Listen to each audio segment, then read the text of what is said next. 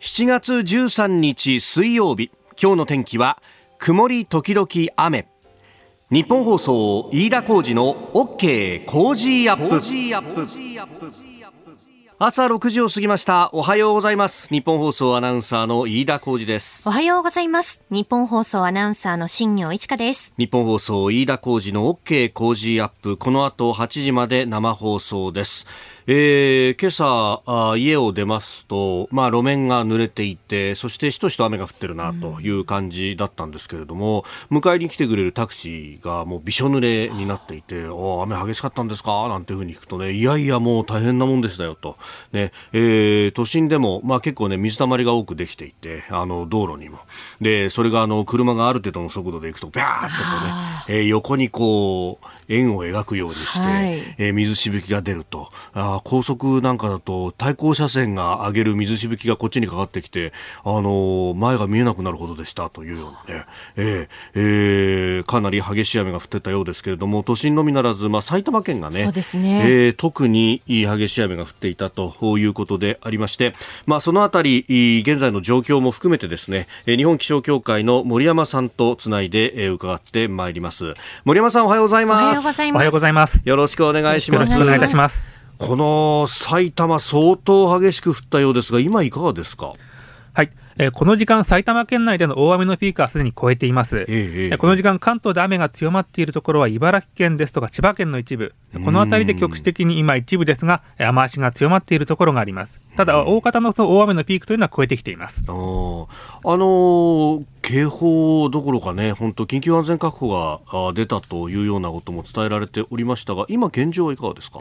はい、えー、っと、えー、埼玉県内、えー、時川町に発表されていた土砂災害警戒情報、えー、先ほど解除されまして、えー、これで埼玉県内に出ていた土砂災害警戒情報はすべて解除されました。えー、ただ、埼玉県内ですね、まだ北部と南部には大雨洪水警報発表されていますので、はい、まあ、土砂災害や川の増水などには引き続き警戒をしてください。この川の増水についてなんですが、はい、あの東松山市で越水があったというようなね、えー、ことが、まあ、堤防から水が溢れたということも言われましたけど、まだ水引いてくるまではちょっと時間かかりますか？えっと、かなりあの水は引いてきていますけれども、ええ、まあ、かなり記録的な大雨となっていますので、まあ、上流部分で降った、まあ、雨がまだ流れてくる可能性もありますので、えー、引き続きあの水位が高い状態続きますので、え、まあ、増水した川などにはまだ近づかないようにしていただきたいと思います。それからあのやっぱりこれだけ短時間に雨が降るということになると、地盤も緩んでますよね。そうですね、まだの土砂災害警戒情報が解除されたとはいえ、ええ、まあ、これまでの記録的な大雨で地盤の緩んでいるところがありますので、まあ、急な斜面には、まあ、この後もしばらくの間は近づかないでいただきたいと思います。これそもそもですけど、この短時間にずーっと雨が降ったって、これ、原因なんだったんですか？あえーとですね、日本列島の上空にはですね、まあ、この時期としては強い寒気が流れ込んでいます。でそこにですね南から湿った空気が流れ込んだために、大気の状態、非常に不安定になりました、あの雨雲が発達しやすい状況となっていました、そこにですね関東地方、昨夜は、まあ、南風と北風のぶつかるエリア、これが埼玉県付近にできてしまいまして、まあ、より大雨が、えー、となりやすい気象条件が揃ってしまいました。でさらにですね、まあ、上空の風が弱かったこともあって、はい、まあ発達した雨雲が同じようなところにまあ停滞し続けてしまった、まあ、こういった悪い条件が重なってしまったため、まあ、これだけの短時間で記録的な大雨となったというわけです。なるほど、これ、予報を見るとあの、今週末ぐらいまでは気温があんまり高くない状況続きますよね。そうですね。そうすると、あの森山さん、このそういう大雨が降るかもしれないっていう大気の不安定な状態っていうのがしばらく続くってことですか？えーと、この先1週間、まあ、週間予報を見てみますと、ほとんど傘マークということで、えー、まあ、雨の降りやすい状態が続きます。で特に、えー、あさって15日から、はい、えー、ですね、しばらくの間、えー、梅雨末期のようなちょっと気圧配置になってしまいますので、はい、まあ、日本列島の広い範囲で、まあ、梅雨末期のような大雨となってしまうような可能性も出てきていますので、ええ、まあ、今後の気象情報をぜひ注意していただきたいと思います。うん。これ、まあ、今ね、あのだいぶ落ち着いてきたということですけれども、はい、この天気が落ち着いている間に、われわれとして備えられることっていうのは、どういうことがあると考えられますか？そうですね、まあ、局地的な大雨、まあ、いつどこで起こるかということがなかなか予想することが難しいので、まあ、お住まいの地域がどれだけ危険な状況にあるのか、まあ、ハザードマップなどを確認認したり、まあ、避難所等を確認していただいて、で大雨に備えていただきたいと思います。うん。今ね、レレダとかでリアルタイムで情報も取れますもんね、そう、ね,、いうの細かく取っていった方がいいですかね、はい、そうですね。あの、こういった局地的な大雨とのは予想が難しいですので、まあ、どこで大雨となっていて、まあ、ご自分のお住まいの地域がどれだけの大雨となっているというかというのが、まあ、レーダーを見ますと、一目で分かりますので、はい、まあ、こういった雨雲レーダーなどを活用していただいて、まあ、身の、えー、危険が迫っている場合には、少しでも安全なところへの避難など、まあ、身の安全を確保していただきたいと思います。なるほど、わかりました。森山さん、朝からどうもありがとうございました。はい、ありがとうございます。失礼いたします。失礼いたします。えー、日本気象協会の森山さんに伺いました。今後1週間ぐらいはね、警戒が必要ということと、はい、まあ、備えあればっていうのは何度も何度も言うことでありますけれども、ハザードマップの確認と、それから近隣の避難所どこにあるかなとか。そうですね。あと避難経路の確認ですよね。うん、ねどこをどう歩いて向かっていくのかというのを分かっていないといけないですよね。うんどこが水が溜まりやすいとかっていうのは、まあ日頃住んでりゃわかるかもしれないけれども、まあ突発的に大雨がざっと降った時にどうかっていうのはね、風景一変してたりするもんね。はい、はいえー、ということで、まあ、昨日のね、大雨についての情報をまずはお伝えしました。まあ、今のところね、えー、この土砂災害警戒情報等々は解除されたということでありますけれども、先ほど森山さんからもありました、えー、しばらくの間、警戒はまだまだ必要だということであります。えー、それからね、あの、電車に関してのお話でありますが、これ、はい、電車再開したようだね。えーとですね、再開はしてないですかね。ごめんなさい、八号線まだ止まってるんですね。JR 八号線ですね。はい、はい、昨日の大雨の影響で現在、駒川駅と小川町駅の間の上下線で運転を見合わせています。うん、JR 東日本によりますと、運転再開の見込みは立っていないということですね。うん、えご利用の方ご注意ください。はい、えー、八号線は駒川小川町間運転見合わせとなっております。はいあなたの声を届けますリスナーズオピニオン、えー、この OK 工事アップはリスナーのあなたコメンテーター私田新業アナウンサー番組スタッフみんなで作り上げるニュース番組です。ぜひメールやツイッターでご意見をお寄せください。今朝のコメンテーターは数量政策学者の高橋洋一さん。この後6時半過ぎからご登場。まずは参議院選挙について総括いただきます、えー、そしてニュース7時またぎのゾーンでは6月の企業物価指数過去最高に足元の経済これからエネルギーなどというところ。えそれからあおはようニュースネットワークのゾーンでは日米財務省会談が昨日開催されました。さらにはクアッド日米、え、オーストラリアインド。の、えー、エネルギー担当大臣の会合開催へと日本からは萩生田経済産業大臣が出席の予定となっております。それからキーワードローミング、ま、携帯についてですね、えー、そしてスクープアップのゾーンでは高橋洋一さんに安倍晋三元総理の功績素顔について、ま、第一政権の時にね内閣参事官としてすでに関わり合いがあったということでもあります。安倍さんについて高橋さんに聞いていきましょう。ここが気になるのコーナーです。スタジオ長官各紙が入ってまいりました。えー、写真入りでカラーの写真で大きく棺を載せたあ霊柩車の映像というものが映っております。えー、安倍晋三元内閣総理大臣が奈良大和郡山あごめんなさい、えー、大和西大寺の駅前で演説中に襲撃され暗殺されたという事件からあもうね、えー4日5日余りが経つということでありますけれどもあの葬儀告別式が行われましてそしてその車列というのが、えー、官邸や国会のあたりというところを通って、えーえー、というですねその模様というものが一面の写真に、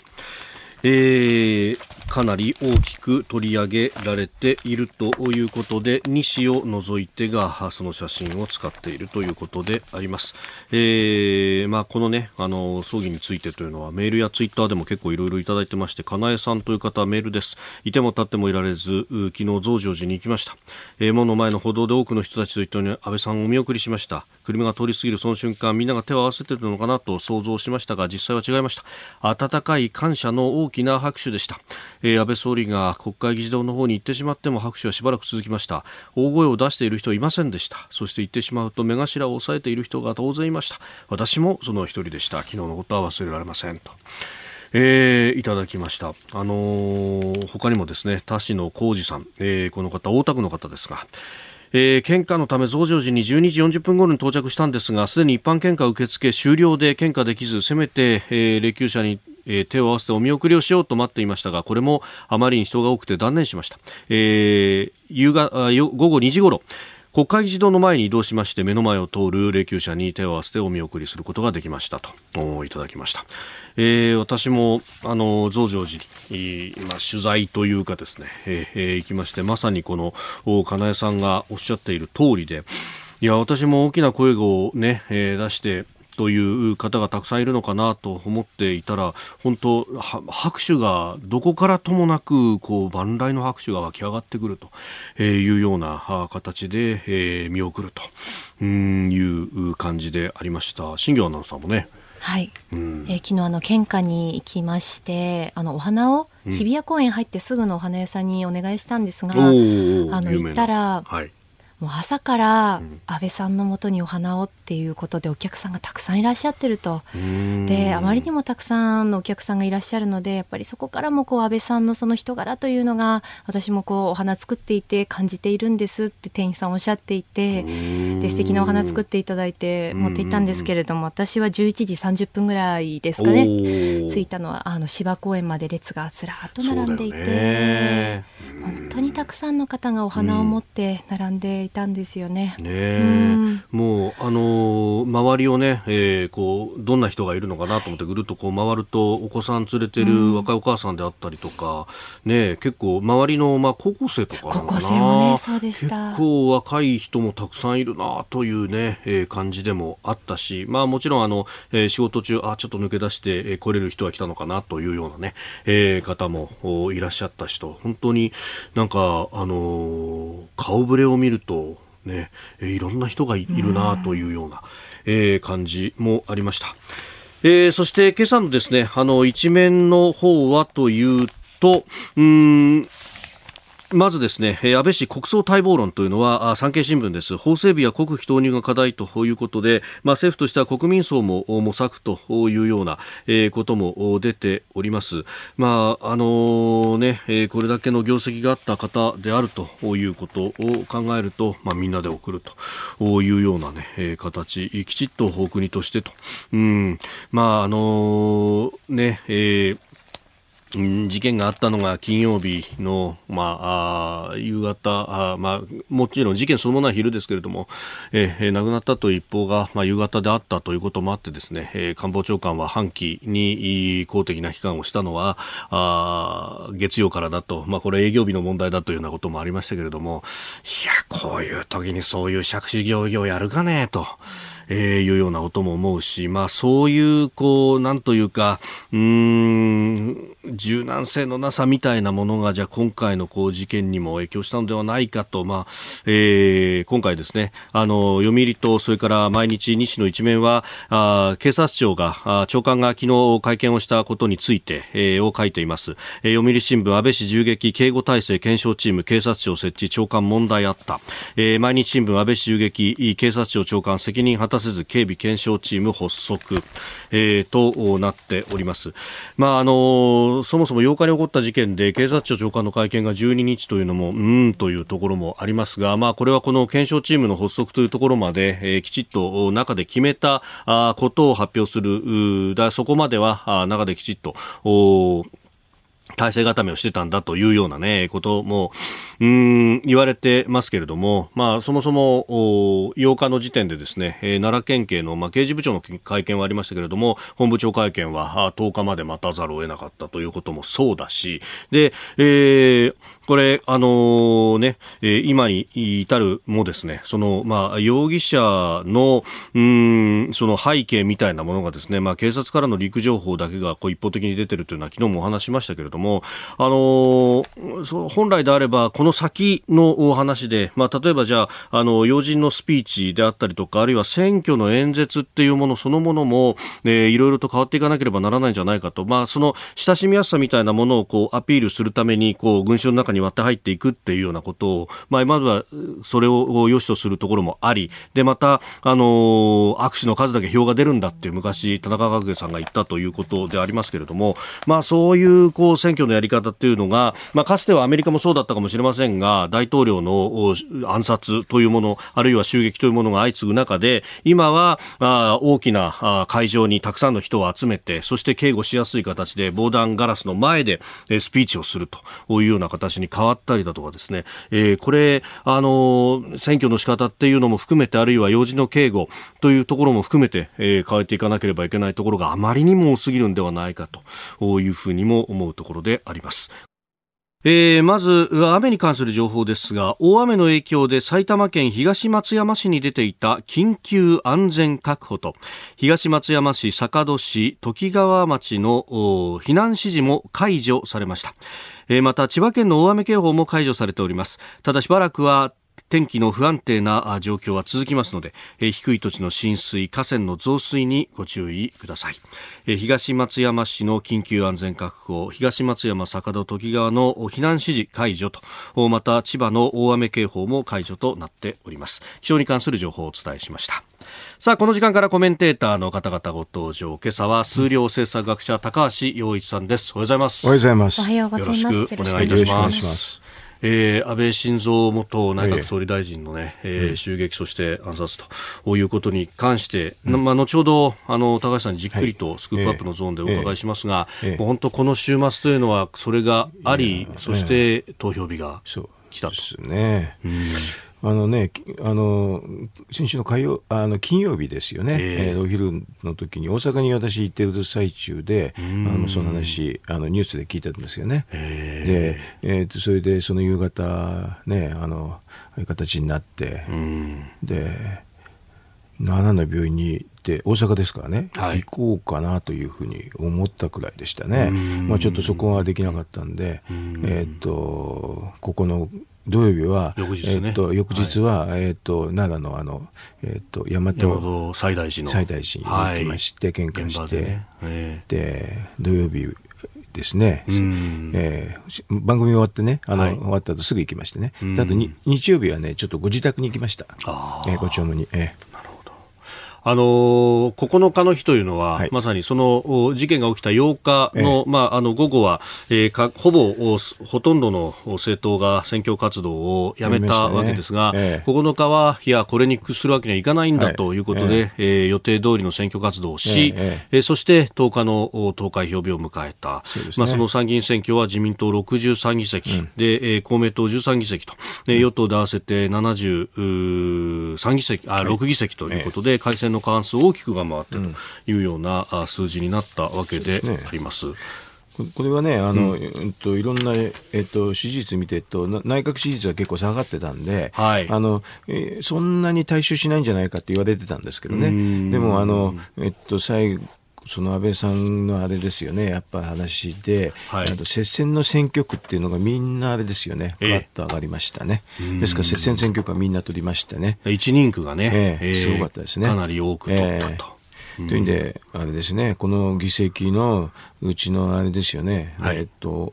生川ですよね、安倍さんのおかげでしょうね、私はと思いますけどね。で、まあ、こうなってくると、憲法改正、ね、等々というところが、うん、もうね、あの開票速報の番組の中でも、バンバン聞かれてましたけどあのね、3分の2、3分の2って言うでしょ、うん、あれはもうずっと、前もそうだったんですよ。この選挙の前もね。前もそうだった、うん、それが今回維持されたっていうことなんですよ。はい、それはだから今回、新しく3分の2になったわけじゃないんでね、えー、なんかあの、先ほどのなんかニュースかなんかで、急ぐことはないってず、ずっと3分の2、前もそうですけどね。ね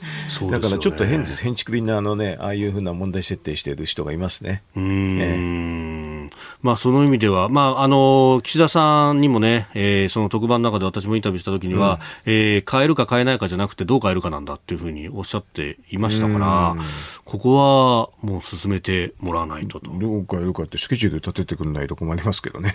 まずね。えー、スケジュール立てないとこういうのって話にならないですよね。何でもそうですけどね。だってあの要するにじゃあ3年間ずっと何もしないんですかっていうことを聞けばいいだけですよ。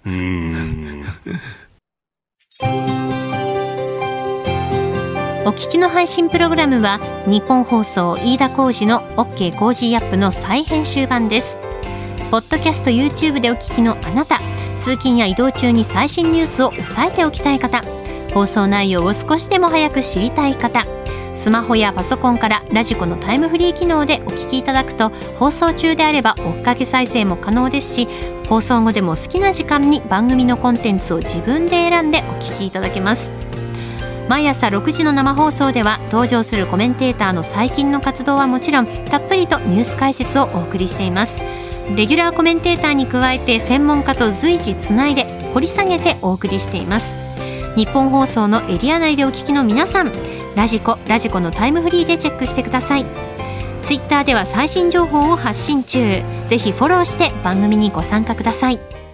あなたと一緒にニュースを考える飯田浩二の OK 工事アップ、えー、7時をまたいでこの時間ニュースを掘り下げてまいります、えー、今朝のコメンテーター数量政策学者高橋洋一さんです。引き続きよろしくお願いします。よろしくお願いします。えー、まずは株と為替の値動きをお伝えしておきます。12日のニューヨーク株式市場ダウ平均株価ですが前の日と比べて192ドル51セント安い。3万飛び981ドル33セントで取引を終えましたした。ハイテク銘柄中心ナスダック総合指数は107.87ポイント下がって1万1264.73でした。一方円相場1ドル136円80銭付近で取引されております。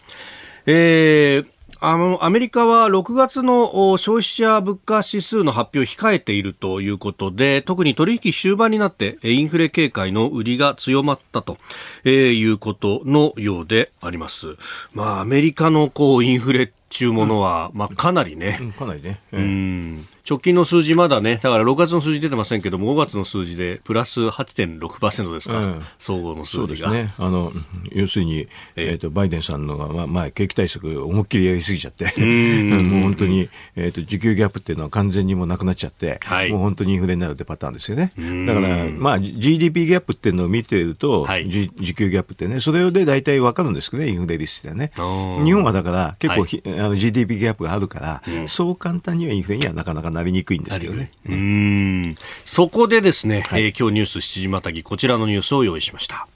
6月の企業物価指数過去最高に。日本銀行が昨日発表した企業の間の取引されるものの価格を示す企業物価指数。先月6月の速報値が2020年の平均を100とした水準で113.8と。5月に続いて過去最高を更新しましたロシアによるウクライナ侵略で原油などエネルギー価格が上昇していることを背景にガソリンなどの石油石炭製品のほか電力都市ガスの価格が上昇したことが主な要因ということです。前の年の同じ月と比べた上昇率は9.2%、うん、えー、これを見てですね物価が上がってるというようなことが、ね、えっと、物価って2種類あってね、はい、あのこここれは企業物価ってやつで、あと消費者物価ってのあるんですけどね、うんはい、あの消費者物価ってんで、実はインフレ率は見ます、うんうん、それでこの企業物価っていうのは、企業間取引のやつでしてね、はい、でこれが9.2上がってるっていうんですけど、その内訳をちょっと見たら、あの要するに予想がよくわかるんですよ。はい、これねあの、企業の川上、川中、川下っていうのがあってね、うんうん、それでその下に消費者物価がある。だから川下の一番最後もっともっと下のところに消費者物価があって、はい、でそれでそれぞれ上がりがどうなってるかって見るんですけどね、あのちょっと今日のこの数字だったんで、私、あの、6月の持ってないんだけど、5月で計算すると、一番上の川上はね、66%上がってますよ。はい、これ、その中の、ま、真ん中のね、川中のところがね、18%。はい。これで、一番川下。川下だけど、あの、消費者物価がまだ川上なんですけどね、そのところでね、5%ですね。うん、ということはね、あの要するに川上は上がるんだけど、それがずっと上がらなくなるんですよ。ほ、はい、それと消費者物価は実はあのあんまり大きく変化しないですね、これだとね。あなるほど、うんうん、そのだからこの9.2%の上昇率っていうのも、川上から川下までを全部合わせて平均を取ってるだけなんですよ。でそうすると川上の方はたくさんすごく上がるんだけど、はい、そこがどんどんどんどん川下に行くに従って、うん、あのなんていうかな、そう需要がないから、さっきの GDP ギャップがあるっていうのは需要がないってことなんですよ。はい、需要がないから転嫁がしづらくなっていくってそういう話なんです。えー、あそうすると、うん、まああの下にこう流せないから流せないから自分のとこで自分とで吸収すると。うんそれで、それはいずれ、はい、あの、半年とかちょっと過ぎると、雇用とかそういうに影響出てくるんですよ。要するに、そこでコストアップ吸収しちゃうでしょ、はい、そうすると、雇用のところでコストをカットしたくなるから、雇用が悪くなるんです。うん、まあ、コストがね、えー、うん、カットしないとってなると人件費カットっていう。そうそう。それで人件費カットで最悪は雇用を失業させるって、う。ん、人を切るなり、あるいは新しい人を取らないという。そうそうそういうことになります。ですから、これはね、えー、あの、えー、企業物価が上がってるからすぐインフレになるっていうふうにすぐ思い込むんだけど、それはそう簡単にはならなくて、はい、それでこういうのはだから企業段階で、あれですよね、うんと、ずいぶんそのコストアップが溜まっていくって、そういう状態を表してるんですよね。なるほど。要するに原材料とかエネルギー価格、それが上がってるのは間違いなくて、はいうん、それが、あの、それがコストアップ要因になってて、あの、普通の最終消費者には転嫁できず、おまけに企業の中でも、はい、あの、川下に行くにつれて転嫁ができにくくなってるっていうのが出てますね。なるほど。ええ、で、そうすると、川下の企業は、あの、川中、川上の企業に、うん、いや、そう、その値段だとうちは買えないなって言って、うん、こう、価格交渉が始まるということになるわけです、ね、最終的には消費者に転嫁できないと、みんなこれ、なんていうかな、もう詰まっちゃうんですよ。あの、詰まっちゃって、もう本当に経済が動く動きにくくなるんですね。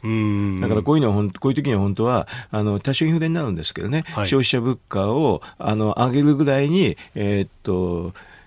なんか緊急経済対策とかね、えー、そういうんで消費者のところで転嫁できるくらいに所得を上げるような、はい、ああのアップできるようなあの対策が本当は求められてるんですけどね、でもおそらくね、今の状況ですとね、ちょっとそのインフレになるのが嫌だっていうことで、それやらないと思いますよ。はい、本当はだからアメリカの方が結構健全なんですよ。あれがいうふうにインフレになってるんでしょ、はい、インフレになってることが経済がいいから、実は失業率はものすごく下に張り付いてるんですよ。うんこの間のね、あの雇用統計、アメリカの分出てきましたけれども、うんうんあの市場の予想よりもいいと、雇用は強いという話、経済がいいからですよ。だから、あの、一番最悪は失業して所得がなくなることだけど、それは最悪は回避できてるんですよ。だから失業とインフレどっち選ぶかって言われたら、実は、あれですよ、インフレを選ぶんですよ。ああ、マグロ経済的には、そっちの方が影響が少ない。だから、どっちかって言われたらね、ももちろんどっちもってことなんだけど、まあ、どっちもないのがもちろん望ましいんだけど、なかなか難しくなれば、はい、まあ雇用、雇用確保を優先して、はい、まあ、インフレの方はちょっと我慢するんですよ。うん。でも日本のあの政策決定はどちらかというと雇用は、まあ、今はまだいいかもしれない雇用はだからね、なんかね、いいっていうのは前提になってて、はい、それでみんな話するのが多いですね。うんうん、だからあの、こういうのは金融政策の基本なんですけど、だから雇用政策だって私なんか言うんだけど、はい、そういうのって安倍さんが一番理解してた。あ金融緩和に完全に理解してるして、もう他の政治家はほとんど分かんないみたいでしたね。うん、しかしこれ、その歪みの部分が企業側に溜まっていくってことになると、うんえー、間違いなくこれは今コストアップになってからね。ね、うん、今、雇用は、まあ、失業率今2.8%ぐらいそこそこにいいんですけど、だからこれが半年とか、はい、あの9か月とか1年ぐらいのスパン見ると上がるんですよ。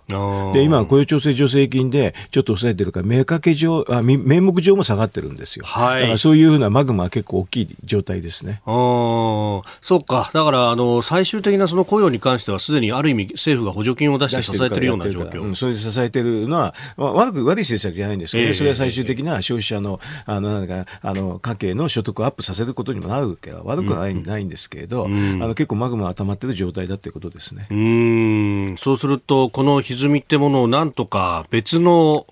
方法で、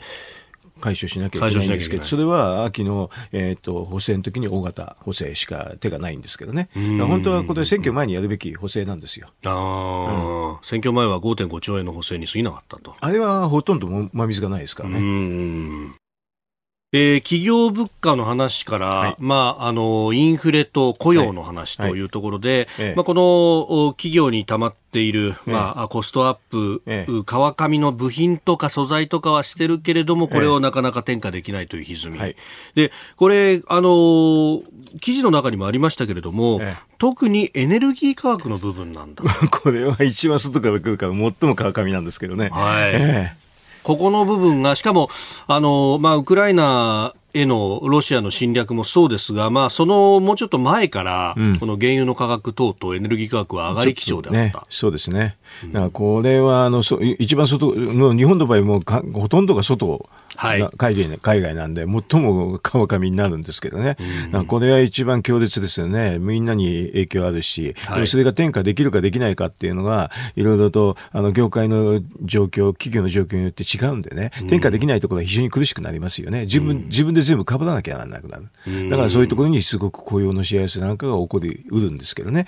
でもその大元のところになると、やっぱりエネルギー供給を最終的には増やさないと、はい、なかなか下がらないんですよね。えー、今ね、ウクライナの話があるんで、ロシアっていうのはエネルギー供給国で大きい国ですからね、そうするとそこがエネルギーのね、供給を増やさないと、あのドイツの間でパイプラインも止めちゃうでしょ？はい。だからそういう状況で、まあこれは戦略的な動きですけどね、あの戦時、あの、軍事的な動きですけどね、それがものに影響出てますね。日本だってあれですよね、あのサハリン2のあれで、LNG が多分入ってこないくなる、確率になると思います。入ってこなくなるというふうに見た方がいいですよね。うん、そうなると、えっ、ー、と、日本の場合ですと、LNG ってね、エネルギーの、まあ、2、3割あるんですよね。はい、そのうちの、エネルギーの10%ぐらいですから、うん、あの、ロシアから来るのは。そうすると、ね、うん、そうすると、その影響っていうのは日本の中で2、3%エネルギーであるわけで、ね、これは大きいですよね。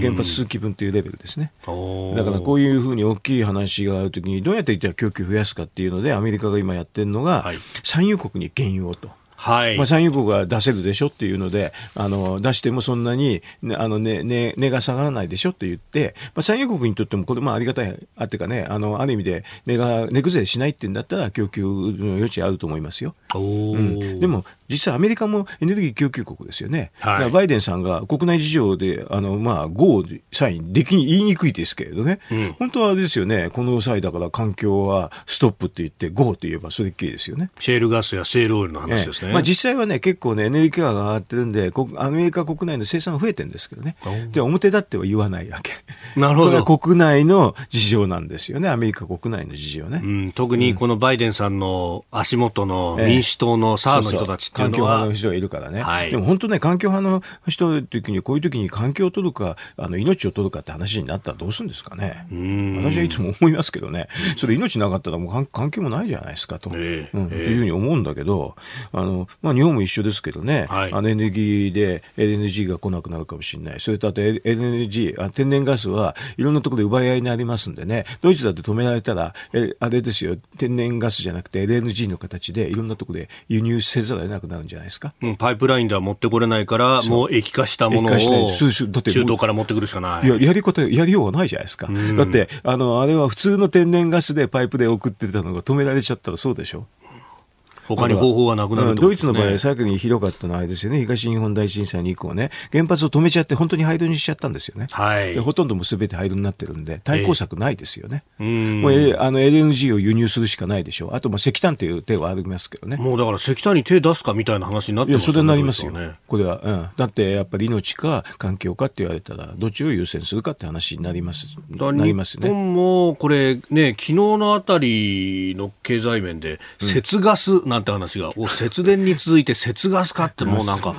何でもかんでもまあ我慢我慢になってますが。まあ、まあ、はっきり言うと、はい、原発をね、まあ、あれですね、こういう国難の時ですからね、あの、規制庁とかそういう委員会とかね、そういうとこに委ねて、今まで安全を確保した上でとかそういう言い方してるでしょ？はい。これはもう、安全確保、安全確保でやってくださいと。でも動かすのは動かしますと。うんあの安全確保と動かすっていうのは二律背反のようにみんな説明しますけど、はい、インフラっていうのはいつも動かしながら補修したり工事するんですよ。当たり前です、これは。うんうんうんうん別に動かしながら工事するのと止めてから工事するのとどこが違うかっていう話でしょ。うん、うん、まあ、やりながらできるメンテナンスっていうのもいっぱいあると。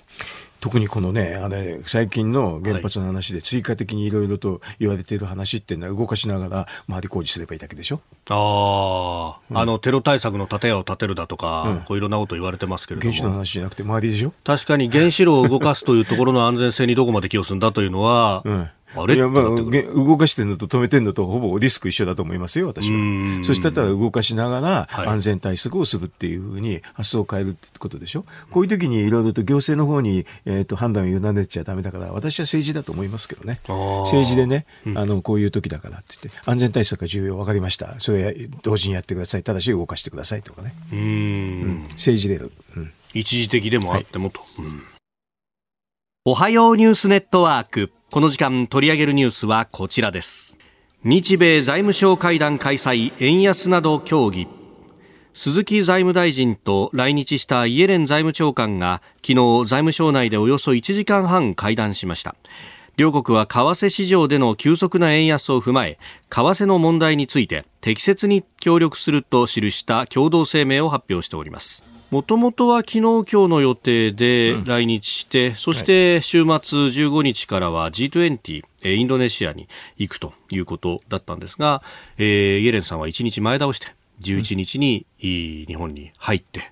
えー、そしてお通夜にも、いやそうですね、はい、安倍さんの、お通夜にも参列をしたということでありました。私はあのお会いしたいわけじゃないんだけど、ええ、あのツイッターでそうやって入ってあの増上寺の、えっと、写真あの写真がイエレンさんの写真の写真が出てたんでねツイートしましたけどね、うん、えっと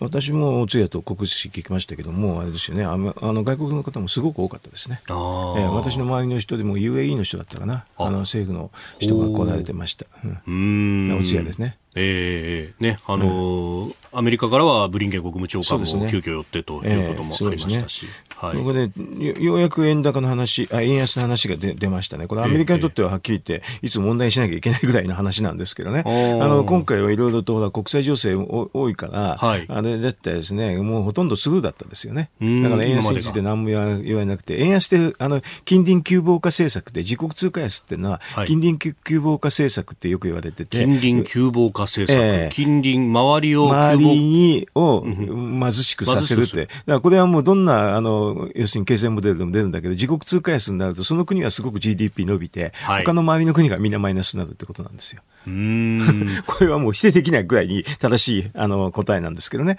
だからずっと昔から自国通貨安は近隣急防化政策って言われるやつで、うん、で、アメリカはだからいつも円安になると文句年中言ってきたんです。で今回はあんまり言われなくて、ね、はっきり言ってラッキーなんですよ。うん、今回も、まあ、あの、鈴木財務大臣の側からこの為替について出したというような報道もあったりなんかするんですが。本当は出しちゃいけないんですね。日本は円安の側だから。円安の側だから、アメリカが言ってくるんだったらその時に対応するってのは普通です。おかしいです、これ。わざわざ出す、出す必要ない。出す必要全然ない。本当は。だからこれはだからね、ちょっと引き締めしたい意図のあるやつがいるから、そういう話するんですよ。はい、あ,、うん、あの、円安になる、まあ今ね、その円安がダメじゃないかっていう人たちもたくさんいるんですが。なんで GDP が増えるのになぜ？円安になると、まあ輸入、輸出がね、うん、非常に良くなって。えー、その分企業は業績を上げられるという話なんですが、うん、で輸入価格が高くなるから、うん、えー、円安けしからんという人が、えー、出てきていると。そうね、でもあの円安でメリットを受けるのはエクセレントカンパニーってってすごく大企業なんで、はい、実はもうほぼ確実に法人税収増えますよ、今もう増えてますけど、だから結果的にあれでしょ、えーと、いろいろな上場企業で、はい、あの最高益決算が多いでしょ？去年の、去年度の 税収が67兆で過去最高だそうあれ3月決算とかに反映されるから、もうすぐ出ちゃうんですよ。あの3月決算多いでしょ、はい、あの企業ね。そうすると3月決算の為替の時にすぐ出ちゃうんですよ。なるほど。出ちゃうんですよ。あの、ほんと、ほんとちょっとすぐ出ちゃうんでね。だからもうそういう意味では税収増えるんですよ。えー、ですから、その増えた税収をね、はい、あの、そその、なんか困ってるところにあげればいいじゃないって、私も単純にそのくらいの話ですよ。GDP 増えるんだから、対策簡単なんですよ。GDP 減るときの対策は難しいですよ。はい。うん、でも全全体で増えるんだったら、増えた分のところで、あの、必ずいい話があって、例えば税収でしょ？はい。それを、それだったら、あれじゃないですか、中小企業とかね、大変な消費者の方に分け与えればいいじゃないかって、すぐ終わっちゃうような話なんです、これは。うんだから、でも、これはね、あれですよね、はい、日米協議でね、日本が話題に出しちゃだめですね、はっきり言えば。ああ。これはアメリカに行って、アメリカが行ってくるまでは、黙ってね、決まってます。黙って、黙って稼ぐと。そうそう、それは国益です。うん。まあ、これ、引き締めたい人たちがいるっていうふうに先ほどおっしゃいました。分かっちゃうんですよ、そういので。あの、中にね。ええええ。だから、うちなる敵なんですよ、大体、日本の場合は。うん。まあ、あの、よくね、言われるこの為替の問題、日米金利差が、みたいなことが言われますが、うんえ日本の方が金利がものすごく低くて、アメリカ金利高いから、うん、日本円で調達をして、それをドルに変えて、うん、えー、みんな儲ける、だから円安になるんだ、みたいなことが言われますが。だだから、だからいいでしょうで終わっちゃうな、私の場合は。GDP 増えるんだから結構でしょと。うん。だからこのおかげで日本の経済成長率っていうのは、いろんな国際機関の見通しでもね、はい、世界の中で結構高い方なんですよ。だって円安で下駄履かしてもらいますから、多分2割ぐらい円安になるから2%ぐらい下駄履かせてもらえるって、そんな感じですよ。大きいですよ。うん、こういう時にね、あの GDP1、2%稼げる政策ってあんまりないんでね。ああ、ええ私なんか黙ってって、ひたすら国益を追求するってタイプなんで、うん、どうもでもその日本のあの政府の中にそういうじゃない人いるんですね。うん、なるほど、反日的な人がいるんじゃないかな。なるほどね、えー、これ、あとはロシア制裁についての共同声明というのも出ておりますけども、えー、まあ、ここはもう歩調合わせてやってそう、これは G7 の中でね、合わせないと、うん、あのいざという時に、あの G7 の方で欧米で助けてくれなくなったら日本も大変でしょ？はい、これはある程度仕方ないと思いますけどね。うん、えーでまさにここの部分というのはそのロシアからのガスが入ってこないというようなことにもなるんで。なりますね、これは、ま、確実になりますよ、でもね、ロシアからガス入ってこないのはね、もうはっきりと織り込み済みですよ。うん、というのはね、ロシア国債がデフォルトでしょ？はい、ということはね、ロシアに投資した人はみんな大変になるってことなんです。だからそういう意味でね、あの日本だけがね、あのね果実を得るっていうのは難しいのは、もう事実としては覚悟せざるを得ないですね。うん。でアメリカインフレで、まあ、中東にバイデン氏が13日から行って、うん、まあ、それこそ油の調達をめぐってやってくると、はい。うん、だからじゃあ日本は日本でエネルギー事情ちゃんとやってよっていうのもこれ圧力としてはかかってきますそうだでも国内問題ですからね、はい、あのバイデンも国内問題自分の国内問題で言わないで避けるから そこは日本にもあんまり言わないと思いますね。そうすると日本があれですよ原発やるとかね、うんうんうん、それとあと省エネのあの、ね、既存住宅のね省エネ回収とかそういうのね景気対策やった方がいいんですよ。そうするとあの別に省エネを要請しなくても、はい、あの事前にできちゃうじゃない節電とか節ガスしなくてもあの要請しなくてもできるじゃないですか、政府が対策でね。なんで要請金使わないでやろうとしてるからこういうそういうふうに要請ってなるんですよ。うん。いやでそこでその財政出動に対してまあ反対するうけあの人などが、うん、うん、結局財政出動してインフレ率が高まる。で賃金が上がる。またインフレが高まるみたいなこうオイルショックの時みたいないたちごっこになるじゃないかっていうような人もいるんですそれは需給ギャップを解消するまではそうならない。はい、ああ、今は需要が低い状態だから。低い状態だから30兆円ぐらいも水で出してもそう簡単にはそういうふうにならないです。ということは分かります。なるほど、ね、そうすると、まあ、ある意味そのぐらいの今はまだ余裕がある状態。本当に言うと余裕があるというか出さなきゃいけないんですよ。出さないと雇用が失われるから。うん。それでいいのかという話になってる。そうですよ、うん、だからそういう議論って全部ね、はい、数字ないからそういう変な話になるの。うん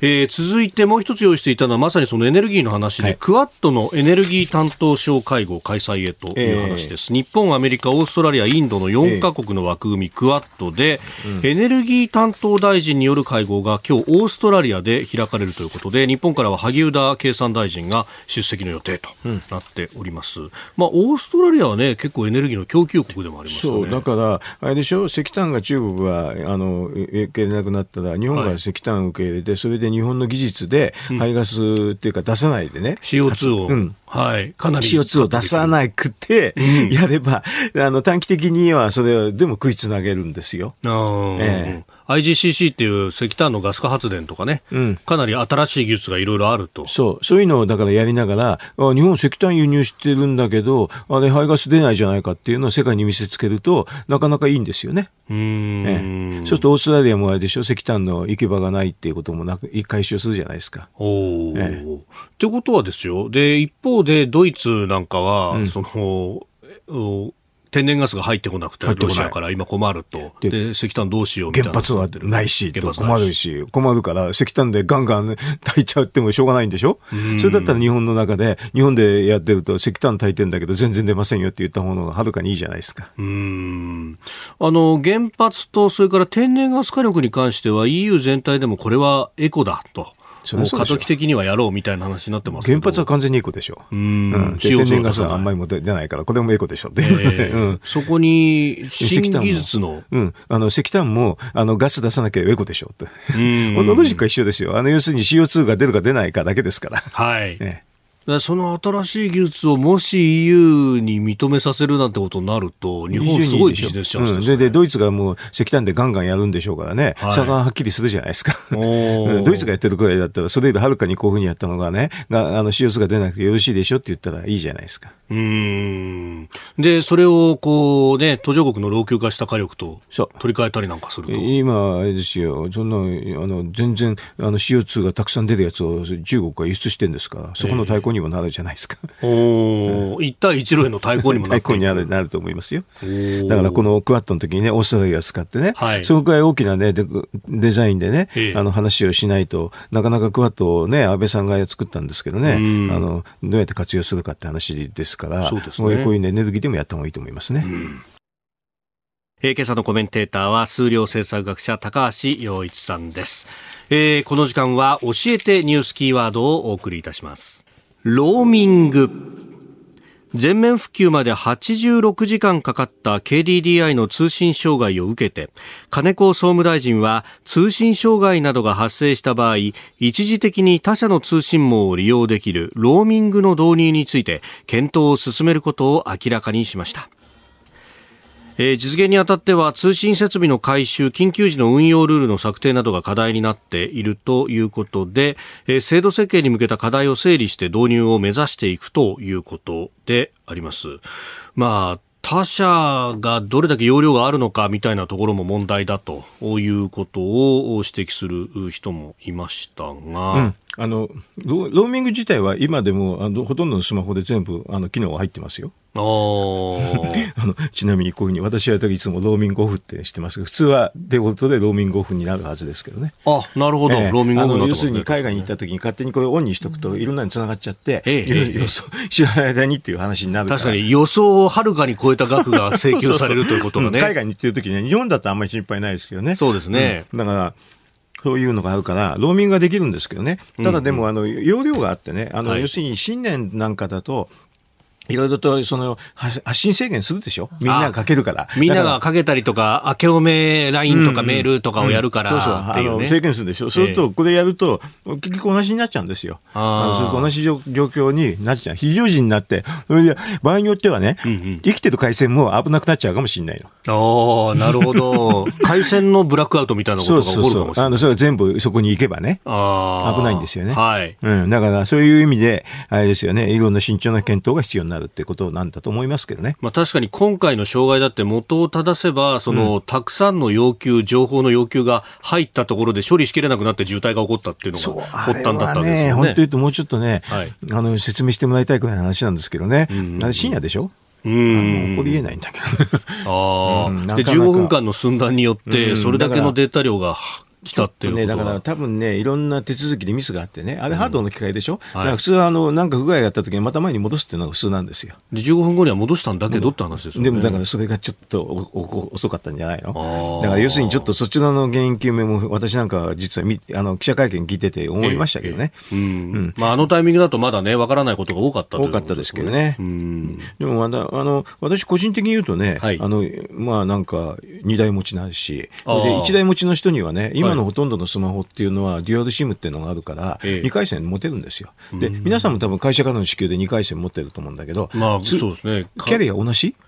えー、っとね。同じだと意味ないんですよ、これ。うん、2回戦持っても。私は、うん、あの、自分のプライベートの方は、もう格安に乗り換えちゃってるんですよ。うん、ただ、確かね、格安。でも、回線の問題ですからね。格安に乗り換えたって、あの、実は au 使ってたら一緒になるんですよ。うん。多分、格安だけど、お同じかもしれない、ね、それはね、意識した方がよくてね。私なんかね、実は会社なんかでややってるでしょ？その時に、えー、あの、1台持ち、2台持ちさせないでね。はい、あの、2台持ちにするとね、退職した時に会社結構めんどくさいから、eSIM にしてる。eSIM で、そのなるべく、その二つ、二つのね、違うような回線を選ぶって。そんな感じ。だから、あの、これは、二台持ち嫌な人は、一台持ちで eSIM でやるっていうのは一つの手なんですよ。eSIM 中と、ままあ、あの、SIM カード別で挿さなくても、もう一つの回線を持てるぞってやつですね。日本の中ではね、あの、本当はデュアルシムして、あの、なんていうか、二つ入れられるやつも海外でよく売ってるんですよ。二個入れられるの。それは簡単は簡単だし、二個入れるから。物理的に2個入れればいい、日本では売ってないんでね。はい。だからしょうがないから。でも日本は、その2、2枚じゃなくて、1枚が物理的、1枚がソフトっていうので、あの、eSIM がほとんどのはできますから、はい。それやるっていうのは一つの手ですね。うん。ほいで、あの、普段は、あの両方使ってるとね、うまくやると、はい、電話料金も安くなるんですよ。ああ、なるほど。この安い時間帯はこっちとかなんとかとか。うん、だから、こういうのはね、いろいろね、自分で考えないとね、はい、なかなかこういう緊急時でね、で、2日間も電話できなくて大変だってみんな文句言うじゃない？うん、だって、だって実は今回のこれは、えっ、ー、とね、通信回線は結構大丈夫で、電話、音声がダメだったんですよ。あだから通信回線できるんだったら、実は eSIM 入れれば終わっちゃうんですよ。その時にね。うん。まあ、もしくは最悪ね、Wi-Fi があるところに行って、はい、それでやればできちゃうんですよ。うん。公衆 Wi-Fi があんまり多くなかったから、それもというようなね、指摘がありましたけど。駅に行くと大体できますけどね。あまあ、鉄道駅は、ね、ね、結構あったりとか、うん、できますよね。だから、そういういろんな、あの、なんかみんな言い訳するんだけど、はい。私はね、こうある程度こういうのって、こういうのって自分で備えてないとなかなか大変だと思いますよ。全部がなんか会社任せっていうかね、はい、あのこの NTT とか KDDI に方に任せるっていうよりかは自分である程度ね、うんうん、あの特にビジネスやってる人はね死活問題になっちゃうでしょ。だからいろいろなあの回線を持ってた方がいいと思いますけどね。うん。あの公衆 w i f i の話が出ましたけれども、ええ、その災害用の、ええ、0ファ、ええ、50ジャパンか。っていう、うん、緊急時の、うん、w i f i をただで開放するシステムを使えなかったのかみたいな話が出ててましたああそういうのもあるかもしれませんね、こういうのはね。いろいろと Wi-Fi 使うといろんなことができるんですよ。うん、あの、はっきり言うと音声なしでも、はい、あのね、あの、Wi-Fi の上に乗っけて、あの、電話もできる、できるでしょ？いろんなあのメーカーで通信アプリを使えば。使えばできるでしょ、だからそういう手もあるんでね、Wi-Fi さえあればね、案外なんとかなるんですけどね。SNS だけできればなんとかなるのがあるでしょ？あの要するにあのメッセージメッセージだけをね、できればね、やり取りがまずできればね、そうするとあれはあんまりもあの通信負荷かけないから、あのそういうので、だからちょっと Wi-Fi を整備するっていうのも手もあると思いますけどね。今朝のコメンテーターは数量政策学者高橋洋一さんです。引き続きよろしくお願いします。しくお願いします。え続いてはここだけニューススクープアップ。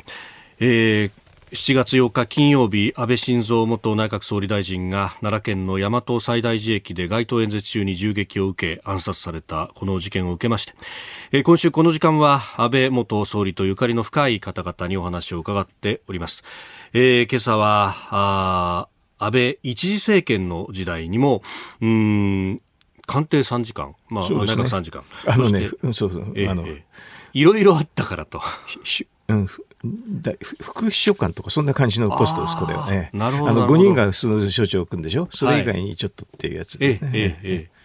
えー、そう秘書官好きとかじゃなくて、えーとね、また別のポジション、ねうん、副秘書官秘書,、うん、秘書官っていうのはあの、えー、要するに財務とか計算とか外務でしょ、はい、それ以外の省庁からちょっと取ろうっていう安倍さんが言ってそれでその中になぜか私が入っちゃったんですよ。あそうだったんですね、うん、だから内閣府から行く形だから、副秘書官的なポジションってことなえっとね、だ内うん、もうこれはなんか内閣官房ってもう採用も違っちゃっててね。だからもうそれで、あの、ちゃんと秘書官と同じような扱いで、えー、あの、そういうその部屋もあってそんな感じのポストでした。ほえー、えー、まあ、そのね、人など伺っていきますが、まずは、えー、昨日の午後にですね、東京港区増上寺で、うん、えー、葬儀が近親者で、えー、執り行われました。えー、増上寺に献花に訪れた一般の方の声をお聞きいただきましょう。安倍先輩の後輩です。テスト中に訃報を聞いたんですけどみんなショックで日本の貴重な人材をなくしたなって思っています。安倍さんの同じ会社で、ね、一緒に働いてたんです彼と。あの皆さんおっしゃってるようにね非常に優しいねタイプの人でしたけどね。いややっぱり安倍さんありがとうということを伝えました。やっぱりこれだけ長い間ね総理大臣やられた方なんでやっぱそれだけの功績はあると思いますしやっぱりこれだけの方も今日来ていらっしゃいますしかなりやっぱり安倍さんってリスペクトされてたんだなっていうのはよく分かったので今日はやっぱり一言お別れようと思って来ました。えー、ということでね、まあ、あの、同じ会社に勤められていた方であるとか。そうですね。えー、えー、あの非常に気さくな方でしたからね。まあ、私、あの、そもそも、あの、なんか小泉政権の時にやってたんでね、その時に副長官だったんで。あ、官房副長官。小泉、あの、安倍さんが、その時からなんですけどね。えっ、ー、と、で、まあ、小泉政権の最初のことっていうか、はい、まあ、ゼロ金利解除がどうのこうのってあって、ゼロ金利解除しちゃったんですよ、2000年の時でしたね。2000年、だから、から小泉政権が発足した、そのちょっと前ぐらい。ちょっと前です、ね、前ぐらいですその後に、あの、なんか、高橋さん、ああいうの、ああいうのはいいのいいいいかっていうのを聞かれたっていうのが私の記憶で一番最初だったですね。だからその後だったんでしょうけどね。はい、だから、それでその当時、金融政策について質問する政治家っていうのはほとんどいなかったんですよ。いなかった。もう全部ほとんども役所にお任せでね、金融政策ってちょっと難しいんでね。はい、で、あの、聞いてくる人もほとんどいなかったんで、はい、あれ、この安倍さんってこういうのに関心があるのって正直言ってびっくりしましたけどね。ほう、うん、ね、今でこそ、まあ、金融政策、特に金融緩和をすることによって、これが実は雇用に効いてくるんだっていうのは、今でもよく分かってない人いるんだけど、あの、あの安倍さん自身は金融政策について関心があったっていうのは、ちょっとびっくりし、それそれはね、ものすごく例外的な政治家でしたね。もともと安倍さん、厚労族、厚労族が全く関係ないね。ああ、そうか。でも、雇用のことを突き詰めると金融だとか、そういうふうにそういうふうに思ってたのかどうかもよく聞かなかった。けど、分か分かんなかったですけど、とにかく関心があったのは事実で。それで、私その頃あの、竹中平蔵さんのところで、あのまあ、いろんなあのポジションを持ってたんだけど、内閣府で経済財政諮問会議の担当をしてたんでね、なるほど。その時にあの金融政策の話、経済財政諮問会議では金融政策の話を時々するんですよね。だからそういうので関心があったんだと思うんですけどね、それで聞かれたのが初めてでしたね。結構、え、あの、私としては政治家でそんな質問なんか受けたことなかったから、はい、ええと思いましたよ。副長官って、ええ、あの当時、金融財政諮問会議にオブザーバー的に出てるんだ出てるんですけどね。あで、その議論聞いて、うん、聞いてたんじゃないですか。それで疑問に思って、はい、あの、と言ったんじゃないですかね。で、私その時にお話ししたのは、ああの、私の知り知り合いのポール・クルーマンというのがいて、あのそれが、あの、2000年のあの時のゼロ金利解除は失敗ですってメールがありますって見せてあげるということはありますよ。そしたら、おおという感じでしたけどね。ノーベル経済賞学賞。いや、その時はノーベル経済学賞取ってないよ。は取る前ですか？そっか、2000年だと。うん、2000取ってない、取ってない。その後ね、ポール・グルーグマンは、まさにこの、で、ノーベル経済学賞を取り、アベノミクスについても非常に評価していた。日本にも来ていた。はあ。だからまあいろんなところで縁があるのかなと思いましたけどね。で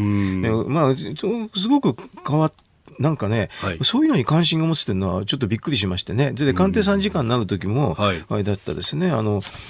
まあ、これは小泉政権の時だったんだけどね、ええ、官邸参事官に私、安倍政権でなったんだけど、私、小泉政権で辞めるつもりだったわけ。だっても竹中平蔵さんも辞めるし、はい、その補佐官だから、もう辞め辞めるでしょ、うんうんうん、そしたら、ね、連絡あって、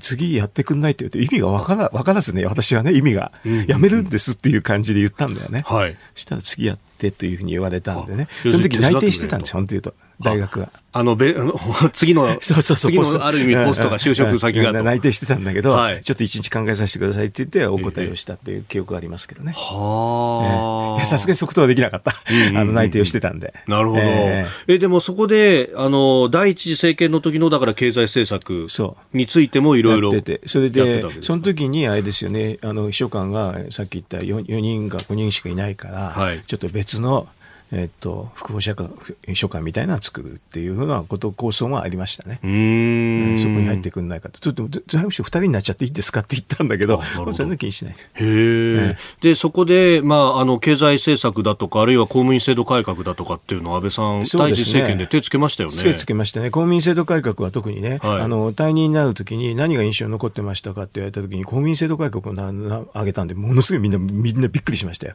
なんであんなのっていう感じでね。で、その時に実実は内閣人事長の話とかみんな一緒だったんです、はい、それの第一弾としてやったっていう認識があったんでね。だからそういう道半ばだったって意識があったんでしょうね。うん、えでそのやり残した部分を二次政権で二次政権じゃなくて一次政あのその後の福田政権で渡辺芳美さんがやった。あそうかそうかそうか、うん、うんで、あの、最後ね、会見で泣きながらそうそう。それでも、まあ、最終的に全部できなくて、あの、二次政権の最初の時に全部法律を最後、あの、ギリ、なんかね、あの、経過、なんていうかな、ギリギリの時に全部出したっていうの経緯がありますね。ええ、一次政権が終わってから二次政権までの間っってね、その、えー、まあ、民主党政権もありと、えー、いうようなこともありましたけど、あの時っていうのも、こう安倍さんとは。すごく会ってましたよ、もうもうあの大体あれですよ、相方違う辞めになったから、ひ暇っちゃいけないけれど、誰も来ないでしょ、うん、だからもう本当にアポなしでは簡単に会うって、そんな感じ、でその時にあの話すと勉、まあねあの、よく勉強されててね。はい。うん、いろんな構想がたくさんあったんじゃないですか。ああ、だから次、もし総理になったらって言って、ノートずっとつけられたって話でしたもんね。多分そう、そのノート私見たことないけど、ええ、なんかそういうふう、よく勉強するなって感じだったですよね。その中には経済政策だとか、経済政策、そう、入ってます。あと金融政策が雇用だとかね。はい、これで、まあ途中からあれだったですね、一次政権の時に、うん、あの、あの、なんかまあ、金融、あの、量的緩和感情っていうのは、小泉政権の時やめちゃったんだけど、その後にこういう形で、実はもう雇用が悪くなって、景気悪くなります、予測したんですよ。でそれ当たるねっていう感じだった。ね、聞かれ、そういうふうに言ってましたけどね。ああ、福井総裁の時代に、あの、ゼロ金利解除しちゃったんですよね。その後にも予測したんですよ。何ヶ月後にこうなりますからって。そういう話もあれよく覚えておられましたね。それをだから、いず後で国会で、なんか高橋さんにこういうふうに聞いたなんて言ってましたね。うん、でもその頃が勉強してて、あとね、もう一個ね、安全保障もすごい勉強して、高橋さんアメリカで何やったのって言うから、私戦争論なんですよって言ったら、はい、えー、って言ってね、だから民主主義の国家じゃないと戦争確率高くなるとかね、はい、相手がね、それとあとね、防衛費が低いと戦争確率高くなるとか、はい、同盟入ってないと戦争確率高くなるって話をしたら、すごい興味持ってる。あれ自分の頭にあった、あった構想と一一緒だったバチッとあったわけですか、うん、それで私はそれ数字で言うわけですね。うんうんうんうん、これ確率がこうなりますっていうの。で、そうすると、その後に言ったらすぐ防衛省から連絡が来て、はい、あの、それ教えてくださいって。だから、防衛省に言ったんだよね。でも外務省から全然来なかった。外務省は話し合いなんだよな、おそらくね。なるほどね。防衛省の方はそういうふうに、まあ、理理数理的な話に興味あったんですよね。うん。で、それを安倍さんから言われて、こう、防衛省の方も動くみたいなのがあったりしたんですか？だって、まあ、数字の面白いでしょ？ただ、国会答弁は外務省作るから、国会答弁でそういう話一切なかったですけどね。ああ、でも安倍さん頭の中には、そういうこう、数字的なというか、研究の裏付けみたいなものっていう。で、後で、なんかウクライナの話になるとね、高橋説はよく当たりますねって言われた。あれ、高橋説じゃないって、あの国際関係の標準理論ですって言った記憶がありますけど。うん、そうか、そういういろんな人に話聞いて、そこからこう種を見つけてくるっていうのをすごいね。やってた。うん、それだと自分で考えるから。だから誰かに言われても、なんかね、はい、電話が多いのは、なんかね、確認なんですよ、大体。こういうふうに誰か言ってるけどどう思うって、そういう感じのが電話ばっかりでして。はあ、うん、私は電話したことないんですけどね。うん、かかってきた。いや、あの、だからマスコミの人は自分でかけるんでしょ？私はかけない。私は役人だからね、そんなかけるっていうことはしないで。で、ただし、来た時は全部答えるって、そんな感じでやってた。うん、でも、経済の話も安全保障もあり多かったですね、結構ね。なるほど。えー、謹んでご冥福をお祈りいたします。あなたと一緒に作る朝のニュース番組飯田浩司の OK コージーアップ。ニッポン放送の放送エリア外でお聞きのあなたそして海外でお聞きのあなた。今朝もポッドキャスト YouTube でご愛聴いただきましてありがとうございました。飯田浩司の OK コージーアップ。東京有楽町ニッポン放送で月曜日から金曜日朝6時から8時まで生放送でお送りしています。番組ホームページでは登場いただくコメンテーターのラインナップや放送内容の原稿化された記事など情報盛りだくさんです。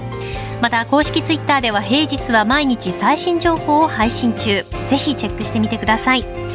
そしてもう一つ飯田浩二アナウンサーが「夕刊富士」で毎週火曜日に連載中。飯田浩二の「そこまで言うか」こちらもぜひご覧になってください。忙しい朝そして移動中ニュースを少し深く知りたい時ぜひ AM、FM、ラジコはもちろん日本放送のポッドキャスト YouTube でお楽しみください。